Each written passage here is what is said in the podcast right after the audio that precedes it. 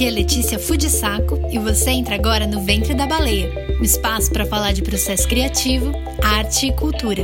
Respira fundo e bora dar esse mergulho.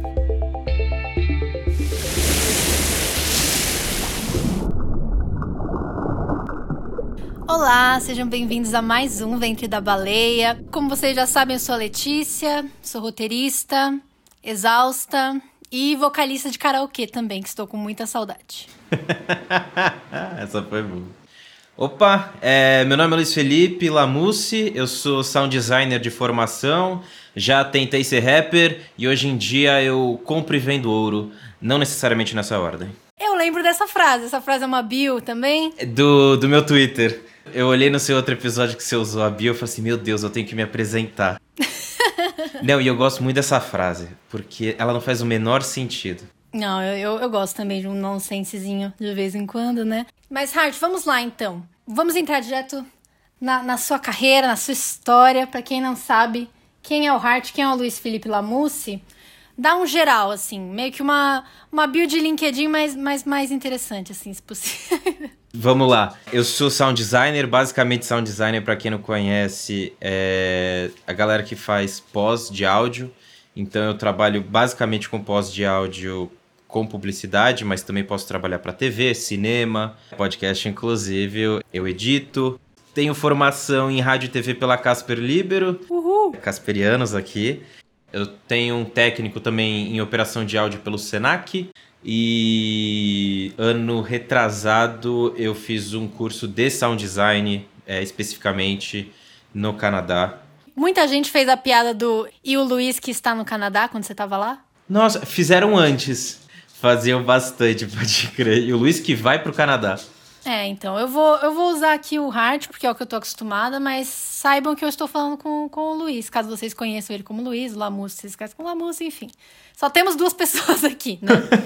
mas enfim, então, Hart, fala um pouquinho mais da sua trajetória, de como você acabou no audiovisual especificamente, né? Como que você veio a, a querer, né, ir pro, pra rádio TV, pro curso. Meu pai trabalhava, acho que como muitos pais aí na, na vida, ele sempre trabalhou muito o dia inteiro e tudo mais. E, e, o hábito dele era chegar em casa, tomar um banho, jantar e assistir TV. E ele assistia muito filme, muito filme. E eu cresci com isso, tipo, ah, o momento de ficar com meu pai é o momento de assistir filme. Aí o, o Luizinho de 12, 13 anos, quando começa a passar na cabeça, ah, o que, que você vai ser quando crescer, o que você vai ser quando crescer? Eu vou ser diretor, você o próximo Spielberg, faz sentido. Falei, vou fazer rádio e TV, posso trabalhar em rádio, posso trabalhar em TV e provavelmente eu vou ter. Olhei a meio que a grade horária e tudo mais, falei: "Ah, tem história do cinema, tem edição de vídeo e tal, roteiro. Eu acho que eu vou ter uma base se eu quiser trampar em cinema também." Eu prestei rádio e TV na Casper e na Unesp e prestei geografia na USP. Sempre gostei de, de geopolítica, é, falar sobre economia, falar sobre política, falar sobre essas coisas. Então eu falei, vou prestar geografia. Prestei, entrei junto com a Casper. Fiz o primeiro ano de, de geografia e, e rádio e TV ao mesmo tempo. De manhã era Casper e à noite era USP. Isso foi muito legal. Mas assim, no primeiro momento que eu consegui um estágio de rádio e TV, eu caí fora. eu, eu tinha esquecido disso que você tinha feito geografia. Realmente, talvez tenha alguma coisa aí, porque, não sei, tipo, tô lembrando de coisas que você falou de áudio, talvez uma percepção espacial, sabe? Porque geografia tem um pouco disso, né? Eu guardo até um rancor de geografia, porque das humanas era que eu ia pior, porque tinha umas coisas mais em relação a ler mapa, espaço e solo que eu achava um saco, assim. Eu, eu, eu posso fazer um link aqui, porque na verdade eu, eu acho que eu sempre fui uma pessoa péssima, eu não tenho foco. Eu não, tenho, eu não consigo manter meu foco por muito tempo. Então eu desenvolvi uma técnica de aprendizado para me dar bem, na, literalmente na escola, para me dar bem é, fazendo prova, que é entender o contexto. Exatamente isso. Eu não quero ficar alheio ao mundo, mas eu também não tenho saco de ficar muito tempo vendo uma coisa só. E a geografia, para mim, é o nicho que me permite conversar com tudo isso, que é o que eu me interesso. Agora, pensando, acho muito interessante você falar que que você acha que você não, não consegue focar nas coisas, sendo que eu acho que áudio é uma das coisas que você precisa estar tá mais focado no mundo pra, tipo, sei lá, você tá num set e perceber se tá vazando um, um som específico no microfone, sabe? Tipo. Uhum. Eu acho que, que áudio, de uma certa forma, é um aprendizado para mim, tipo. Nós somos pessoas muito visuais, né? O ser humano é, é uma espécie muito visual. Então, junta isso com a minha ansiedade, então o áudio me força a, tipo, dar uma pausa dentro de mim para prestar atenção nesse outro sentido que é o sentido auditivo. E eu entrei no áudio basicamente por acidente. Tem que adicionar um contexto, né? Eu falei na abertura que eu já tentei ser rapper, é verdade. O, o Luiz de 12 anos queria ser o 50 Cent. E no começo da faculdade escrevi uma música, gravei a música, juntei uns amigos de, de faculdade e a gente foi gravar um clipe. A gente gravou o clipe, tal, lançou, a galera curtiu. Inclusive Hart, que você me chama, vem daí, que era o meu o, o famigerado meu nome artístico, né? Aí a Denise, grande Denise, que foi nossa chefe lá na. Beijo, Denise. A Denise ouve o ventre da baleia, inclusive. Se não fosse por ela, talvez eu estaria em outro, fazendo outra coisa porque ela viu o clipe e eu acho que ela achou que eu tinha feito a música também. E eu só tinha feito a letra e gravei. Então ela achou que eu sabia fazer alguma coisa em relação à música. E eu fui contratado para fazer áudio. E eu não sei tocar nada, Lê. eu acho que eu sou uma das poucas pessoas do áudio que não veio da música e que sabe quase nada de, de teoria musical. E eu entrei, era, o, era uma vaga de sonoplastia no departamento de chamadas da, da TV Gazeta, né? Mas foi meu primeiro contato, literalmente. Eu sou eternamente grato a Denise, eternamente grato ao Antônio, que era o coordenador, e eternamente grato à Gazeta por ter aquele ambiente de, de poder aprender. Eu, eu nunca tinha aberto um Pro Tools na vida. Eu falei assim: a gente vai te ensinar a mexer no Pro Tools. Aprendi e hoje em dia trabalho profissionalmente com isso. Eu percebi o quão o som é fundamental para contar qualquer história. O quanto ele traz é, a emoção, o, o quanto é, ele traz a, a, a, clareza, o quanto ele é importante para a narrativa.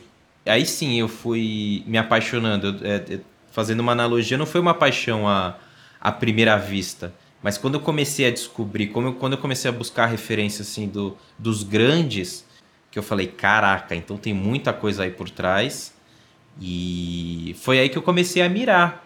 E eu também eu gosto de coisa diferente. Quando eu percebi que tipo assim, meu, ninguém faz nada de áudio aqui na faculdade, no sentido tipo assim, é, não é um caminho que ninguém aqui tá trilhando. Eu falei, epa, é, eu vou fazer isso. Essa é uma questão que assim, eu fiz a, a minha formação também em rádio e TV e eu gostava muito das aulas de áudio porque eu era uma coisa que eu não, não desenvolvia tanto, né? Não tinha o hábito de, de ouvir muito rádio, tirando música e tal. E eu achei que foram matérias que deu justamente para exercitar essa questão narrativa do áudio também, que como eu sempre fui mais voltada para roteiro, eu falei, nossa, dá para fazer muita coisa só com áudio, né? Que acho que é meio que isso que a gente aprende. Mas ainda assim, eu lembro muito que era tipo uma, umas aulas que ninguém queria assistir, sabe? Que era meio, ah, lá vem a aula de rádio. Ai, que saco, quero fazer logo coisa de vídeo, sabe? Tipo, como se fosse um mal necessário.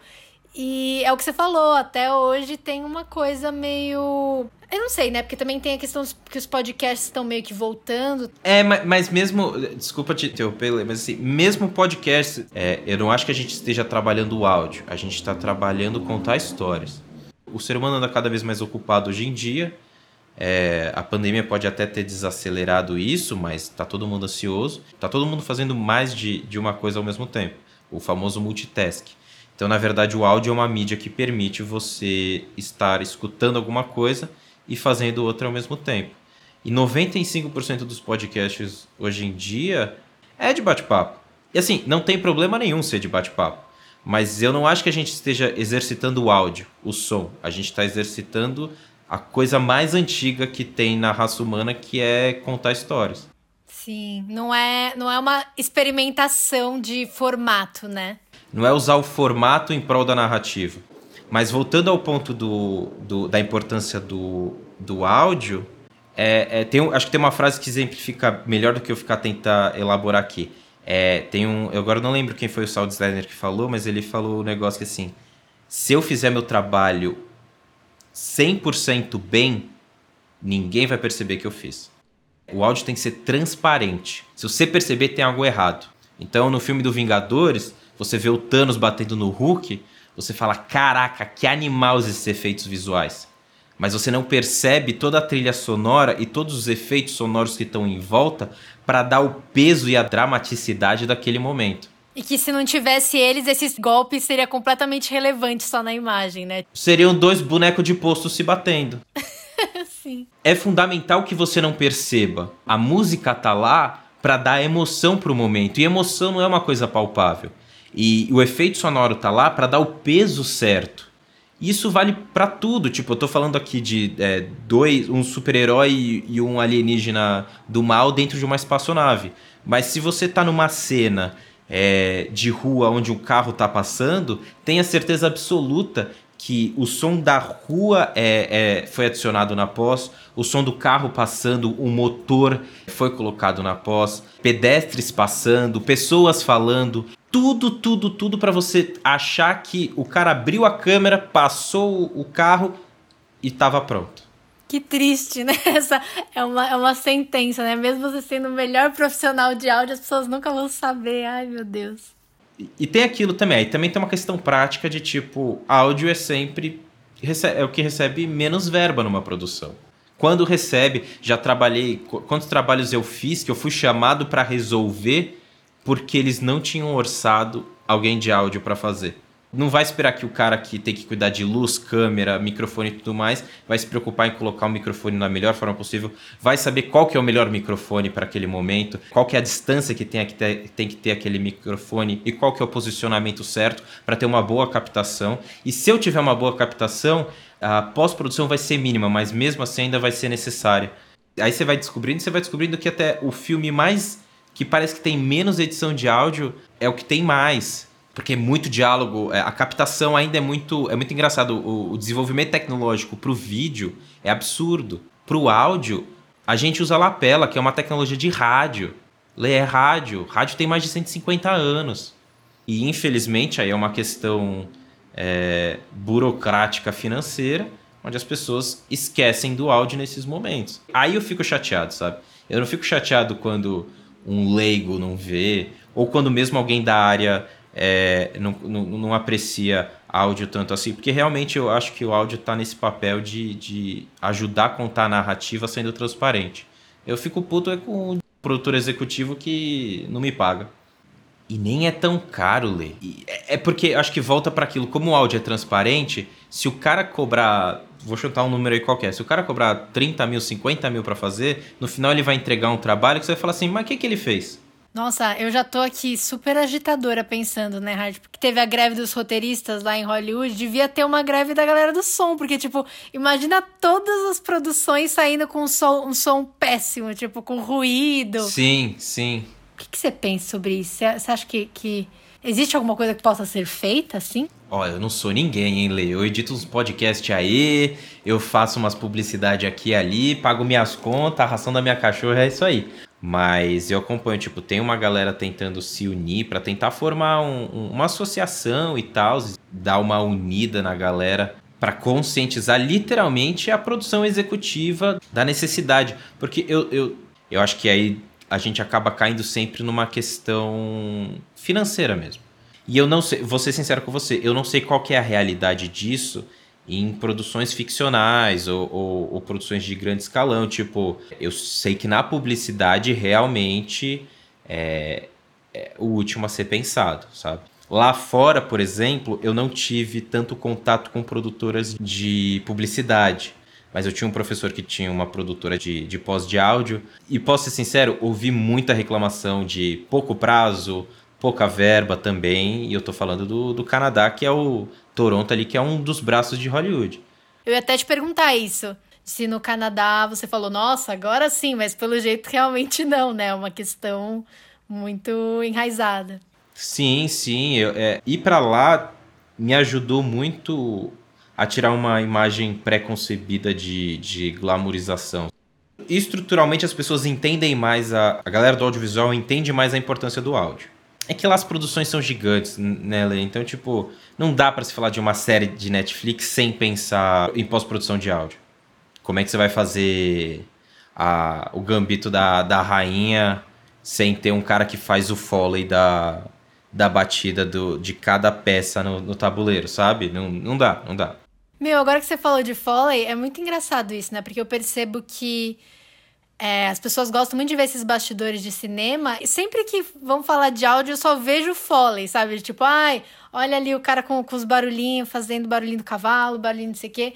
Mas, tipo, não lembro de ver com tanta frequência, pelo menos, é, uma timeline, né, que seja, né, num software mostrando as diferenças, assim, ou, só mostrando o projeto, assim, para pessoas verem o tanto de de edição que vai, porque eu acho que tem uma questão realmente que mesmo pessoas que, que são muito próximas assim, né, do, do audiovisual, mesmo da publicidade, da comunicação, que não tem noção de que de que áudio é editado de alguma forma que não seja só abaixar e diminuir o volume, né? Nossa, é, é a gente faz tudo, tudo, tudo, tudo. Inclusive o meu professor falou uma coisa que me surpreendeu. 60% dos filmes de, de Hollywood, a maioria dos diálogos é ADR, ADR. Para quem não, não, não, sabe o que é ADR, é gravar os diálogos depois. Então, tipo. É dublado? É redublado. É, eu conhecia esse, esse procedimento, né? De, tipo, refazer, assim, mas não sabia que era tanta. Eu, achei, eu achava que era só, tipo, sei lá, numa cena externa que deu trabalho, assim, sabe? Eu não sabia que era tanto. Admito que eu, eu quando ele falou assim, eu falei, nossa, não é possível. Mas se você pega. Principalmente agora, se você pensar, tipo, as coisas com CGI, a galera usa muita coisa, às vezes, em volta de si mesma. Então tem muita gente com prótese na cara ou com máscara ou qualquer coisa do tipo que atrapalha o posicionamento do microfone. Você vai gravar em Nova York, a não ser que você vai fazer tipo Eu, eu Sou a Lenda do Will Smith, onde você fecha Manhattan para gravar, você vai ter um monte de barulho que não tem como é, resolver. Então, meu, essa cena foi perfeita, a atuação dos atores foi perfeita. Mano, passou um, um avião na hora. Resolve na pós. Então, é super comum, é super, é super comum isso. Nossa, agora que você comentou disso de avião, eu já participei, né, de uma filmagem quando eu tava trabalhando lá na Paris, e eu lembro muito disso, assim, de, tipo, tinha uma cena muito importante para gravar, iam gravar, aí falavam no som, não, peraí, peraí, tem um avião, tem um avião, aí vinha um avião, gravava um pouquinho, não, peraí, peraí, o avião, avi... tipo, é muito engraçado, porque para quem tá lá, o som do avião é muito baixo, né? Mas se você ouvir no fone, tipo, não dá pra ouvir mais nada, né? Então, tipo, é muito interessante, assim, essas particularidades no, nos bastidores mesmo, né, da captação. Por isso que, que eu sinto que as pessoas é, do artístico entendem mais, porque o produtor vai falar assim, mas eu nem tô ouvindo. Mas o, o editor sabe que, assim, ele vai cortar de um take que tem avião para outro take que não tem avião. E aí, eu faço o quê? E o ADR tá lá, é, é, é uma técnica. Tem, tem diretor, tipo, por curiosidade, tipo, o Tarantino é um cara que, que odeia usar ADR. Ele tenta o máximo o máximo para não usar. Porque tem a. Querendo ou não, tem atores que não conseguem entregar da mesma forma, e eu concordo. Tem, tem horas que você perde a emoção do ator se você regravar.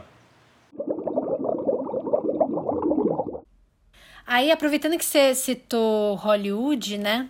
Queria te fazer uma pergunta que toda vez que tem Oscar eu pesquiso, aí esse conhecimento some da minha cabeça. e aí no ano seguinte eu já esqueci. Então, assim, como tá vindo o Oscar daqui a alguns meses e as pessoas vão querer falar sobre, sobre os candidatos, enfim, por que, que tem edição de áudio e. Sim, exatamente. Qual que é o nome das duas categorias? Eu esqueci. É edição de áudio e mixagem. Edição e mixagem. É edição de som e mixagem de som. Explica para quem, pra quem quer fingir que sabe na hora de falar sobre o Oscar. É. o, o mais básico, assim. É, é só você tentar dividir como. São dois profissionais diferentes. Tem o editor de som e tem o, o mixador. Como é que chama em inglês? Eu já esqueci o nome do. Re-Recording Mixer. Então vamos lá. Edição de som é o cara que vai fazer o barulhinho da nave passando, no Star Wars. É o som que vai. É o cara que vai fazer. São caras, né? São é, é, pessoas. Eu também uso o caras como uma, uma entidade quando eu não sei exatamente o que é. Eu falo, ah, não, porque os caras vão fazendo não sei o quê. Pra mim é cara, mano, eu falo, eu sou, sou, sou paulista, viu? Então. É, então, tipo, é, é um departamento de, de pessoas que vão procurar nos bancos de som por nave espacial passando, carro, som de carro, blá blá blá, som de avião, é, som de cavalo. Eu acho que provavelmente no Oscar isso também deve entrar em, em, em Foley e, e tudo mais. Falando em sons aleatórios, é, Rogue One, o som do robozinho, os sons das engrenagens do robozinho, eu vi uma entrevista do do supervisor de sound design do filme comentando que eles não estavam encontrando o som de engrenagem certo. Eles tentavam com o banco, não estava ficando legal, eles tentavam fazer com o que eles tinham no estúdio não ficava legal.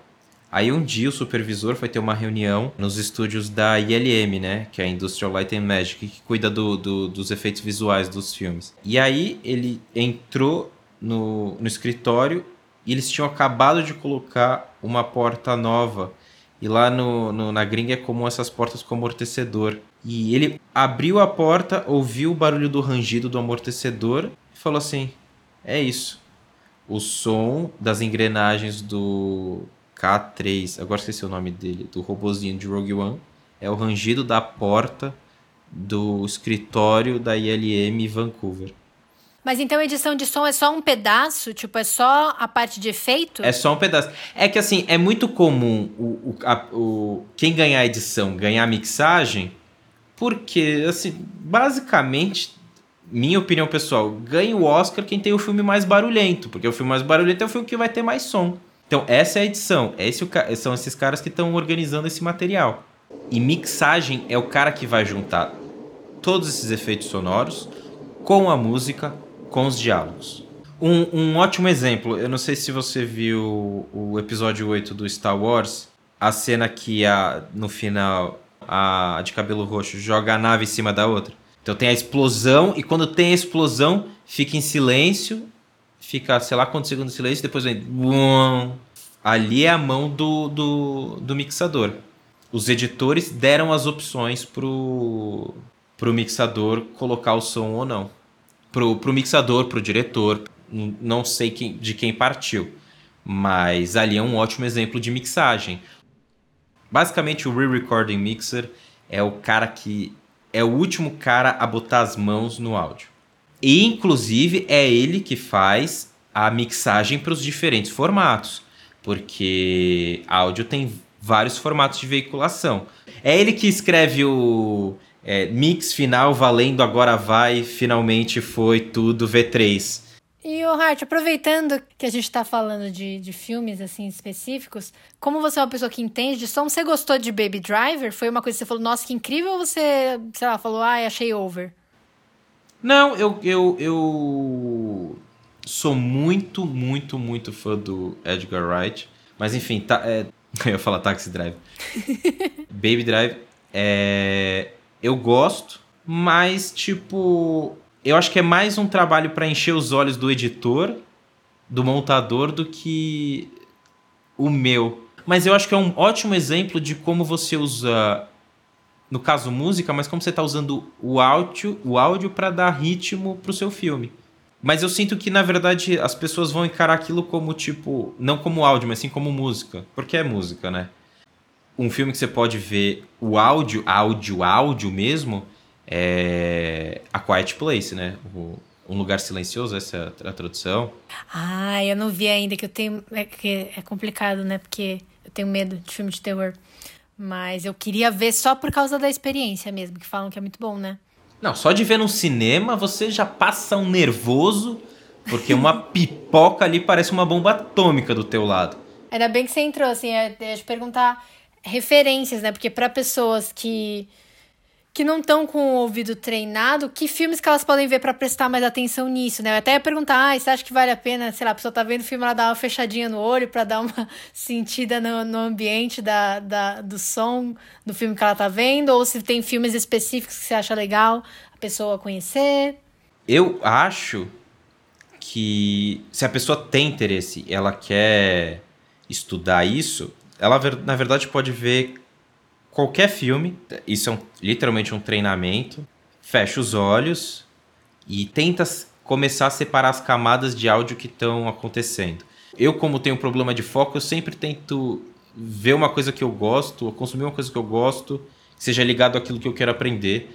Então, pega um filme que você gosta é, e escuta. Escuta ele. Escuta o diálogo, escuta os efeitos sonoros, escuta diferentes linguagens, é, diferentes mídias. Então, escuta como é que é o áudio de uma novela das oito e, e depois escuta como é o áudio de uma série do Netflix. É, escuta como é que é a ambiência de uma, de uma série de época e de uma série futurística. Quais são os elementos? Áudio é camada, áudio é elemento. Você vai colocando um em cima do outro, um em cima do outro, para formar um conjunto. Então, se você quer fazer bem feito o áudio, você tem que considerar todas essas etapas.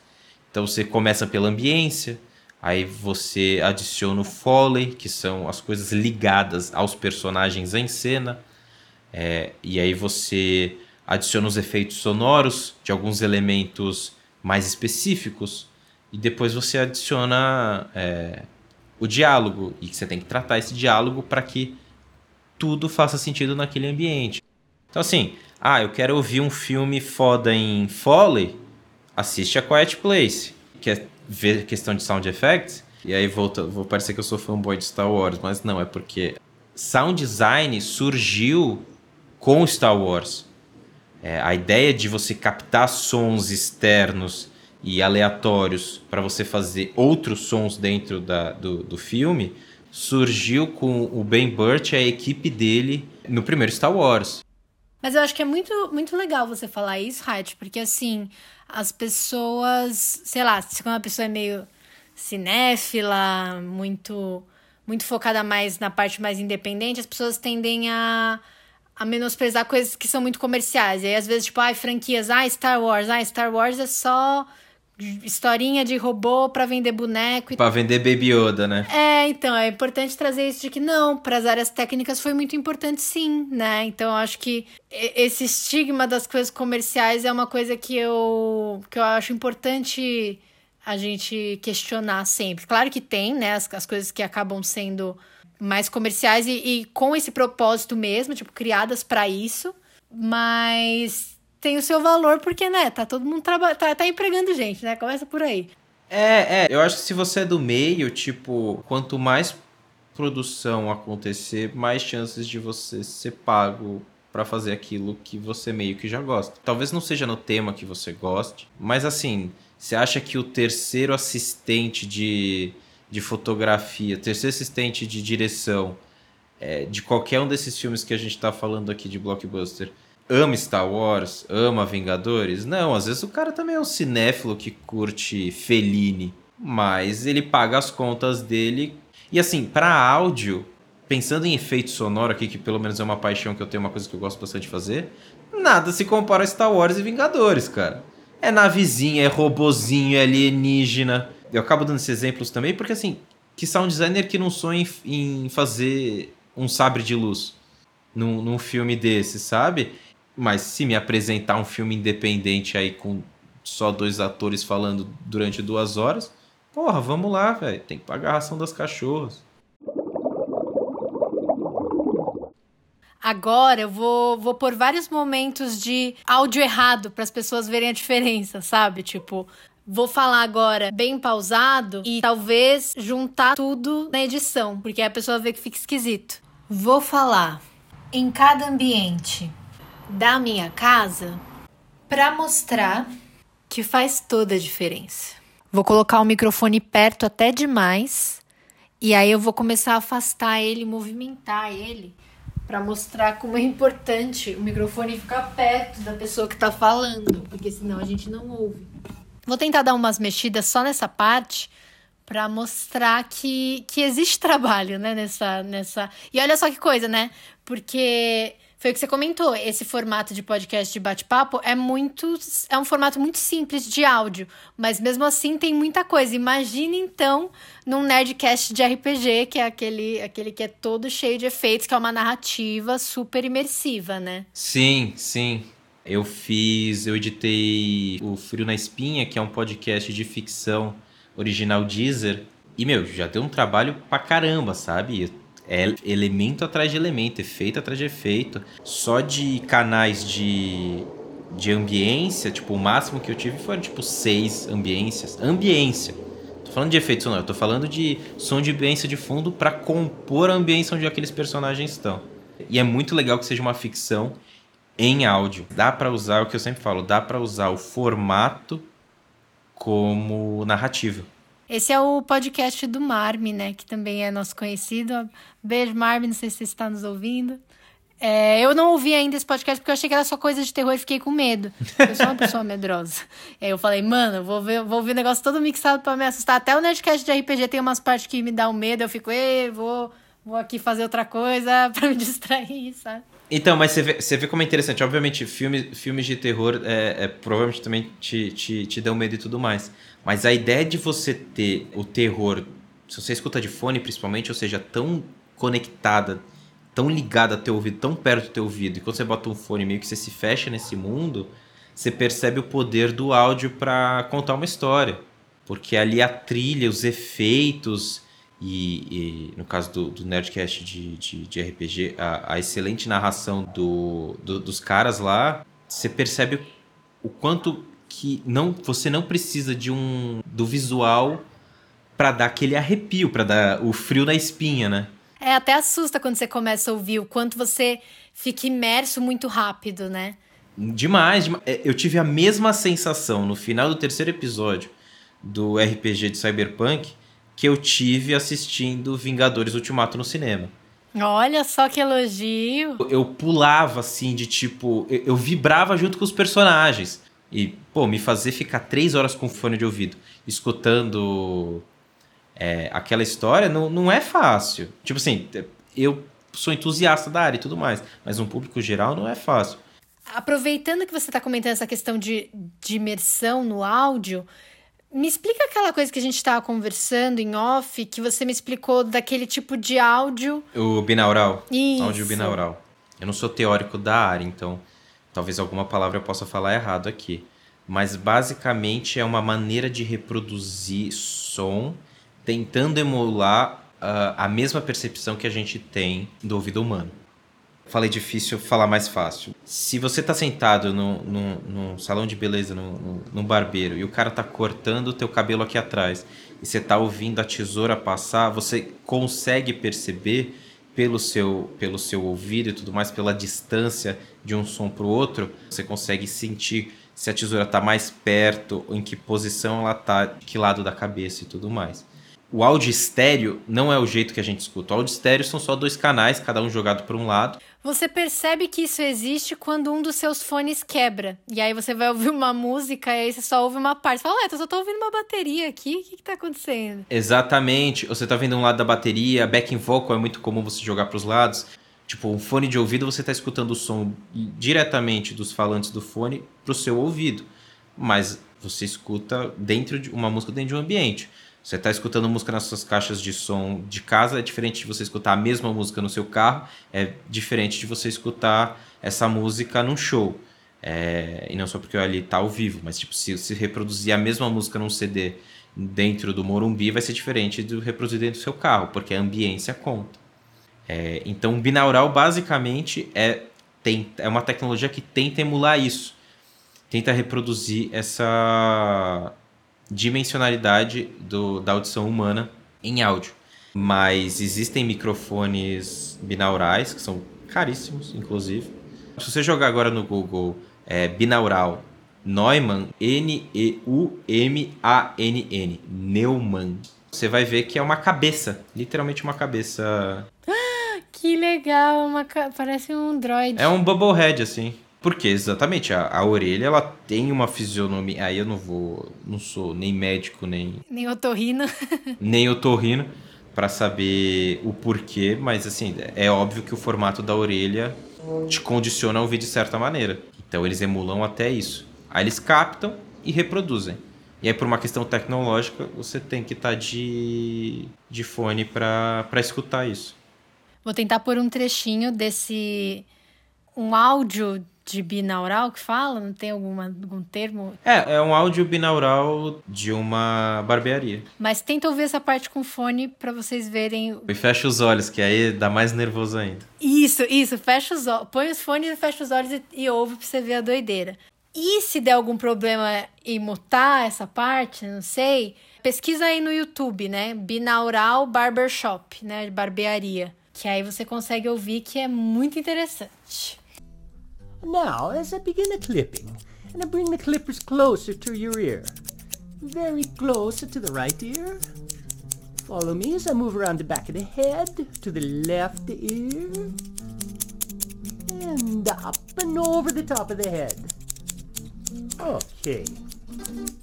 Now, you can get the same effect better with the electric razor. I'll first bring it close to your right ear. Perfect, and around the back, and onto your left. Ah. I think that looks wonderful. Então, assim, só para fechar o tema, é, esse tema que eu, que eu apelidei de áudio é drama, porque né, tem todas as questões e drama no sentido de história também. É, queria te dar um, um espaço final, assim, para a gente fechar o tema antes das perguntas fixas, para você ter um open mic de, de, de uma pessoa que gosta de áudio, entusiasta. O que, que você quer falar aí pra gente? Eu não lembro qual diretor que falou isso, mas algum diretor grandão aí falou. É, um filme é 50% vídeo, 50% áudio. Acho que eu posso dizer, tipo, valorize essas pessoas na hora de. Na hora que, se você for do ramo, valorize essas pessoas que trabalham com áudio na hora é, de contratar. Porque, principalmente podcast, né? Porque podcast é só áudio. Então, contrate editores de, de, de áudio, pelo menos para uma consultoria, que nem a, a fez comigo. é, já, já vende seu peixe aí. Fala, ó, estou disponível. O Heart realmente é, deu uma aula para mim, assim, de como captar. E, inclusive, Heart, pessoas estão vindo me elogiar, falando, nossa, parece que tá gravando no estúdio, como pode? Aí eu falo, gente, foi o Heart que me ensinou. Ele sabe das coisas. o que eu mais escuto na vida sobre áudio é tipo, nossa, eu não tinha nem ideia que isso existia, eu não sabia nem que existia um profissional para isso. Então, o áudio não é só abrir um microfone e falar. Hoje em dia as coisas estão muito mais fáceis, mas mesmo assim a gente sabe quando uma coisa é, é bem captada. Eu acho que isso é uma coisa interessante. A pessoa ela pode não se importar que a coisa não está bem captada, mas ela sabe quando não está. Ela pode nem perceber que ela está se desestimulando com isso. Mas assim, se ela está lavando a louça e ela não está conseguindo entender o que você está falando, pode ter certeza que ela vai parar de ouvir o seu conteúdo para ouvir outro conteúdo que ela sabe que ela consegue entender o que estão falando, é, porque foi melhor captado. Olha só, né? Então tem essa coisa também. Se você quer quer o engajamento da audiência, cuida desse áudio também, né? Tipo. E é trabalho do editor tentar salvar o melhor possível. Quantas vezes eu já mandei bons e-mails falando assim: meu trabalho aqui não é estético, meu trabalho aqui será funcional. Eu não vou conseguir deixar esse áudio bonito, eu vou conseguir deixar esse áudio audível. Mas é, eu achei muito interessante isso que você comentou, de quando o áudio é mal captado, o seu trabalho é de, de resolver na pós mesmo, né? De resolver a bucha para manter pelo menos a, a, a coisa inteligível. Mas a partir do momento que as pessoas valorizam o áudio e fazem uma boa captação, o profissional do áudio tem espaço para ser criativo também, né? Que eu acho que essa que é a questão, né? De não ver só o profissional do áudio como um cara só da técnica e da parte que ninguém, né, ninguém das outras áreas entende, mas também como uma pessoa que vai trazer ideias para a obra, para o projeto, enfim, né? É, a questão é, um profissional de áudio no começo ou no final pode ajudar com que seu material fique melhor. E você não precisa nem contratar ninguém, pô. A gente tá século 21, 2021. O que mais tem é conteúdo gratuito. Eu quero aqui espalhar. Eu sou tipo um evangélico do áudio. Eu quero espalhar a palavra da boa captação. Pense, quando você for produzir seu conteúdo, pense que o áudio vai estar tá lá para ser 50% e quando você vê pronto, você vai pensar, mas por que, que eu paguei essa grana pra esse filho da puta? Parece que ele não fez nada. Mas pode ter certeza que esse filho da puta fez muita coisa. Não sei se posso falar palavrão, mas já falei. Até parece que não. Elas pagam por aquilo, mas elas não sabem tudo aquilo que elas estão pagando. Elas entendem a necessidade, mas elas só não entendem o todo. É, o áudio é o, é o iceberg do audiovisual, né? Nossa, bom, bom, bom exemplo. Boa metáfora. Lembrem disso, você vê só um pedacinho, mas o que tem por trás e que pode derrubar o seu, o seu navio, sabe? Tipo assim, fica de olho tanto na questão do risco de uma coisa mal cuidada, mas também nessa questão de profundidade de olha quanta coisa legal dá para fazer, né? Com certeza. Então, Hart, vamos lá. Vamos para as perguntas fixas para não dar um, um, guerra infinita de podcast aqui. Mas fazer algumas perguntas que eu sempre faço aqui. A primeira, assim, é muito a questão do seu processo criativo, né? Porque cada profissional de cada área tem é, o seu processo de certa forma. E eu queria saber se você tem alguma, alguma coisa específica que você faz, que é bem sua, que você fala, ai, nem sei se os outros editores fazem, editores de som, mas eu faço e é legal e funciona para mim. Eu acho que assim, aonde eu quero profissionalmente onde eu gostaria de trabalhar com, com, os tipos de projeto que eu gostaria de trabalhar, que é ficção, série e, e filme e tudo mais, faz com que eu tenha que aprender um monte de coisa. Mas eu acho mais fundamental é você conhecer sons diferentes, no caso aqui para como sound designer, conhecer sons diferentes para poder aplicá-los é, nos projetos. É, às vezes eu preciso de um som específico X, mas eu não tenho aquele material ou aquele objeto. Então eu procuro aprender quais são objetos parecidos com sons parecidos. Eu acho que o mais legal que eu já fiz, eu já fiz um trabalho de faculdade onde eu precisava fazer algum efeito sonoro. Eu fiz um banco de sons com soco e eu não soquei ninguém. Então, só para dar um exemplo, o som mais grave, eu soquei um travesseiro e depois editei e filtrei o que eu precisava. Para os sons mais agudos, eu quebrei espaguete, macarrão seco Peguei um martelo, um alface, bati, ele fez um que emula também o som de ossos quebrando. Pro som de, de sangue, você pega uma fruta, tipo uma laranja, que ela é, tem bastante líquido dentro, e você começa a espremer e o som é, vai ser parecido de, de sangue jorrando. E aí eu filtrei, editei, mixei tudo isso junto, adicionando um monte de efeito também, obviamente. Eu saí com um som de soco de, de tipo de videogame, de filme de ação mesmo. Então tem que estar muito atento e principalmente quando você não trabalha numa estrutura grande, você trabalha sozinho, tem que ser bastante criativo. Nossa, que da hora. É uma coisa que eu gosto de falar aqui no Ventre da Baleia é que assim, pessoas são pessoas, né? Eu vou trazer pessoas de áreas diferentes, mas nada me impede de, por exemplo, falar com outra pessoa que faça outra parte de, de som depois, porque vai ser outra pessoa que vai ter interesse em outras coisas. E é isso que eu quero te perguntar.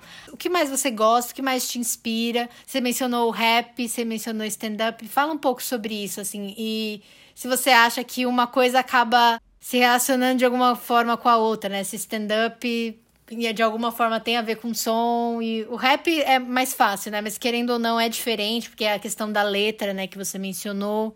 Fala um pouco aí dos, dos seus interesses artísticos. Eu gosto de criar coisa, né? Eu gosto de, de, de criar problema para minha cabeça. A verdade é essa. Eu gosto de contar histórias e ouvir histórias. Então, tudo que eu gosto de criar passa pela palavra. Acho que o rap tá nisso. De eu querer, na época, contar um pouco de mim através de rimas, é, através de, de poesia. E o stand-up também é, tipo, é uma coisa que vai e volta na minha vontade de, de querer fazer.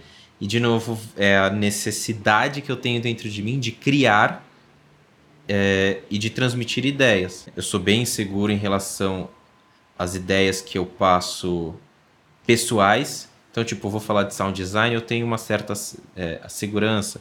Eu vou falar de geopolítica, que é um assunto que, que eu fico lendo assim de vez em quando. É, não sou dono da verdade, mas eu tento sempre passar minha opinião naquilo que eu estou vendo.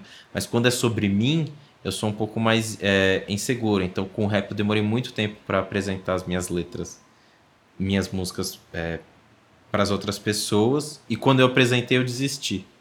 E o stand-up é. Eu sou meio palhação assim tudo mais, sempre eu gosto de, de, de, Eu tenho a personalidade de quem tenta levar a vida com bom humor e tento fazer piada com tudo.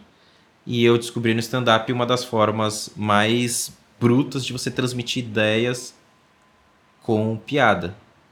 É, eu gosto de fazer piada com tudo, é, é do meu jeito, eu, eu lido com a dor e com, com, com, o sofrimento com piada. Acho que são as duas coisas que eu mais, criativamente, que eu mais levo. Escrevo muito pouco música hoje em dia, é mais uma, literalmente, é uma terapia. Às vezes eu falo assim, eu preciso tentar, não é nem botar a, a, as coisas para fora, mas eu, eu gosto do desafio de rimar ideias, eu gosto do desafio da forma da coisa. Aí de vez em quando eu puxo o caderninho e faço. E piada também eu gosto do, do treinamento de você condensar. E eu percebo o quanto quanto mais eu treino essas coisas, melhor meu raciocínio fica, mais rápido meu raciocínio fica. Porque basicamente essas duas formas de, de, de conteúdo que eu crio são conteúdos de associação de ideias. Eu acho isso muito importante de tentar manter é, minha cabeça funcionando. É o, é o jogo da velha do idoso, sabe? Isso para mim. Sim. Não, mas é, é interessante isso que você falou, porque assim, tanto é, o rap quanto o stand-up tem essa questão da palavra, que foi o que você falou, né? A palavra falada, né? O que demanda um certo ritmo, né? É timing. Timing é tudo. É.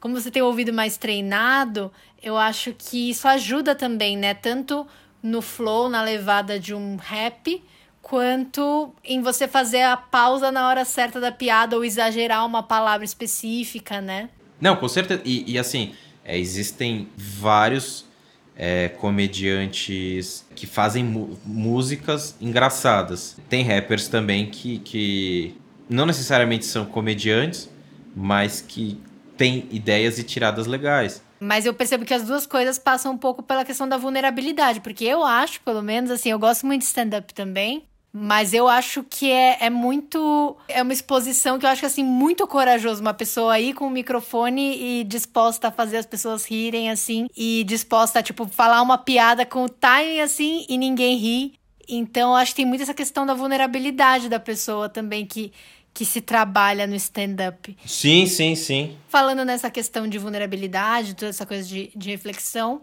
uma pergunta que eu costumo fazer aqui também é, é sobre o ventre da baleia, né? Que é essa etapa da jornada do herói que costuma ser um, um momento mais introspectivo, mais um momento de decisão, muitas vezes, né? Uma coisa que o, o herói sai do ventre da baleia transformado de alguma forma. E aí eu queria saber se você pensando assim na sua trajetória de vida, se você tem algum, né, algum momento assim que você lembre que você acha interessante de contar. A minha vida foi, foi as coisas foram, foram acontecendo, né? Do, eu consegui o estágio em áudio e, e, como eu falei, eu sou uma pessoa bem maleável para as opções que a vida me dá e eu sempre fui muito muito feliz nas decisões que eu tomei e eu sempre tive pessoas muito boas, uh, profissionalmente falando, à, à minha volta. Mas é engraçado que tanto uma necessidade, uma vontade pessoal quanto uma vontade profissional de ir para o Canadá estudar, é, talvez possa ser esse momento do, do, do, ventre da baleia. Porque ao mesmo tempo que era um sonho antigo de morar fora e era um sonho antigo de ter essa realização profissional, foi o primeiro momento em que eu saí completamente do meu habitat. Foi um dos momentos mais baixos, é, não tem problema de falar aqui, um dos momentos os momentos mais baixos da minha vida pessoalmente. E me fez enten me entender muito mais. Então, quando eu voltei, acho que eu, eu, percebi que, tipo, eu não preciso decidir ser sound designer pro resto da vida se eu não quiser. E se eu quiser, eu posso ser. É, eu, acho que, eu acho que as coisas foram acontecendo tanto naturalmente na minha vida que eu nunca precisei é, raciocinar se o que eu estava fazendo era realmente o que eu queria fazer. Mas era o que eu queria fazer, porque eu tava bem, eu tava feliz.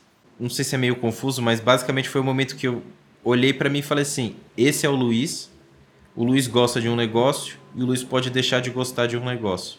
É tipo assim, tudo que eu for fazer vai ser por mim e para mim, independente do que a sociedade espere ou que as pessoas próximas de mim esperam. Então foi um momento que eu, que eu coloquei para mim, tipo, agora, agora se eu quiser daqui três meses virar comediante, eu viro. Ou, tipo, e se eu quiser fazer três, é, três shows de comédia e depois parar, eu vou parar. Porque, aí fazendo um paralelo, quando eu parei com a música, quando eu fiz, lancei o, clipe, as pessoas falaram, caraca, tá bom. E depois falaram, quero mais. E eu falei, não. Por anos eu fiquei me cobrando para tentar voltar, mas a vida acontecendo, com namoro, faculdade, trabalho, eu tentando achar um, um, um buraco e eu, meu ritmo de escrita é muito lento, é uma coisa minha, eu, eu escrevo bem devagar, eu sempre vou lapidando aos poucos. Então eu me cobrava muito. Aí, se hoje em dia eu falo assim, Luiz, por que, que você parou? Ah, porque eu quis. E se eu quiser voltar, um dia eu vou. Eu tinha muito essa pressão de de ser perfeito e tudo mais. Não sei se tem alguma coisa a ver com, com, com áudio e tudo mais, com o podcast, você queria trazê-lo, mas pensando na minha trajetória de, de ventre da baleia mesmo, se, se, minha vida fosse um roteiro, aquele momento foi que eu me olhei no espelho e falei assim: você é isso daqui, aceite isso, porque quanto mais cedo você aceitar, mais cedo você vai entender as escolhas que você fez no passado e mais fácil vai ser fazer as uh, tomar as decisões no futuro. Não, é exatamente isso. Adorei que você foi tão fundo, porque realmente é, é difícil meio que aceitar essa, essa impermanência da vida às vezes, né? O contrário, às vezes as pessoas não querem não querem aceitar as mudanças, mas quando você percebe que nada tá escrito na pedra, que tudo bem você também mudar, é e se aceitar, sabe? Não é que eu não queria ser quem eu era, mas eu, eu era muito tipo, eu acho que eu posso ser melhor do que isso. Agora eu falei assim, não, eu sou isso daqui obviamente que eu ainda preciso de muita terapia na vida. Todos precisamos, tá tudo certo. É, mas eu acho que uma das coisas que, que, que mais me manteve é, são na vida foi sempre colocar para fora a, as minhas ideias, botar no papel as minhas ideias. Por mais que essas ideias morressem no papel, mas pelo menos eu estou expressando em algum lugar, sabe? Aí, Raj, pensando nisso tudo, nessa reflexão que você trouxe, tem alguma referência? Pode ser tipo filme, livro, qualquer coisa que fez você virar essa chave de alguma forma, te ajudou nisso, ou mesmo em outro momento da sua vida, assim, tipo, sabe? Essas referências que ficam, tipo, meu, não é nem só por causa dessa história, mas pela história que eu tava vivendo quando eu, quando eu entrei em contato, sabe, com essa referência. Tem alguma que você pense assim? Eu tenho a música que me fez ter vontade de escrever. E eu tenho o especial de comédia que me fez querer escrever comédia. Com uns 14 anos eu escutei a música do Kamal, Poesia de Concreto. Era um rap foda, falando um monte de coisa que eu adoraria estar tá falando. E falei, isso é foda. É isso que eu quero fazer. E com sei lá quantos anos, não faz nem tanto tempo, acho que deve ter uns 5, 6 anos, eu assisti, no, tem no Netflix até hoje, o especial de comédia do Mike Birbiglia, chamado My Girlfriend's Boyfriend, que é, é um especial de comédia, mas é um monólogo sobre o relacionamento, como ele acabou se casando com a esposa dele. Era engraçadíssimo, pelo menos me tocou, né? Comédia eu acho uma coisa muito pessoal também, mas me tocou bastante, me, me fez rir bastante. Eu, eu me levo muito por, por referências, assim. Eu vejo uma coisa foda, e eu tenho vontade de, de, de fazer algo foda também. Então quando eu vejo algo assim, eu falo, caraca, é isso que eu quero fazer. Se um dia eu ver um vídeo de um cara montando um avião e eu achar foda, se prepara aí que eu tô lançando minha companhia aérea também. Então... Ai, que legal. Nossa, eu não conhecia nenhuma das duas. Me senti mal agora, preciso ir atrás. Espero que os ouvintes também. Se eu gostar do Kamal Poesia de Concreto, escute, que é o meu disco favorito da vida, é Non do Corduco. É, o primeiro disco dele de 2008 eu escuto hoje em dia menos, mas pelo menos umas duas vezes por ano eu escuto o disco dele. Enfim, chegamos ao final, Hart. Quem diria que depois de uma gravação tão longa conseguiríamos? É, queria te agradecer, obviamente, antes de tudo. Primeiro, por toda a ajuda que você me deu para começar esse podcast, né? Tanto na parte técnica quanto todo o conhecimento que você já tinha do formato mesmo. Adorei a conversa, espero que os ouvintes também tenham aprendido várias coisas sobre áudio. Espero que você tenha gostado também de, ter participado. Meu, Le, muito obrigado por me chamar. Muito, tanto me chamar para te auxiliar e te, te ajudar no, na pré-produção do podcast, quanto agora para ser entrevistado. Tem uma coisa que eu gosto de fazer é falar. É, muito obrigado por me chamar, tô, tô muito feliz e sempre que precisar, tamo aí. É, eu tenho costume de falar toda sorte do mundo, né? Quando alguma coisa, aniversários e tudo mais, eu gostaria de desejar toda a sorte do mundo nessa empreitada do, do, do podcast. Obrigada, Hart. E aí, então, para quem quiser seguir o Hart, quer deixar arrobas, é, sites, enfim, qualquer coisa que você queira divulgar aqui no finalzinho? O meu Twitter é arroba olamussi, Lamussi é L-A-M-U-S-S-I, e meu Instagram é arroba Joses, J-O-W-S-E-S. Sigam também o Ventre da Baleia no Instagram. O meu Instagram pessoal tá lá no do Ventre da Baleia, mas a prioridade é seguir o Ventre da Baleia, tá, gente? Por favor, para que os episódios cheguem mais gente. E acho que é isso, né? Vamos encerrando aqui, né? Agradeço de novo, Hart. Dá tchau para todo mundo. Valeu! Obrigadão, Lê. Tchau, gente. Até mais. Até o próximo episódio. Beijo.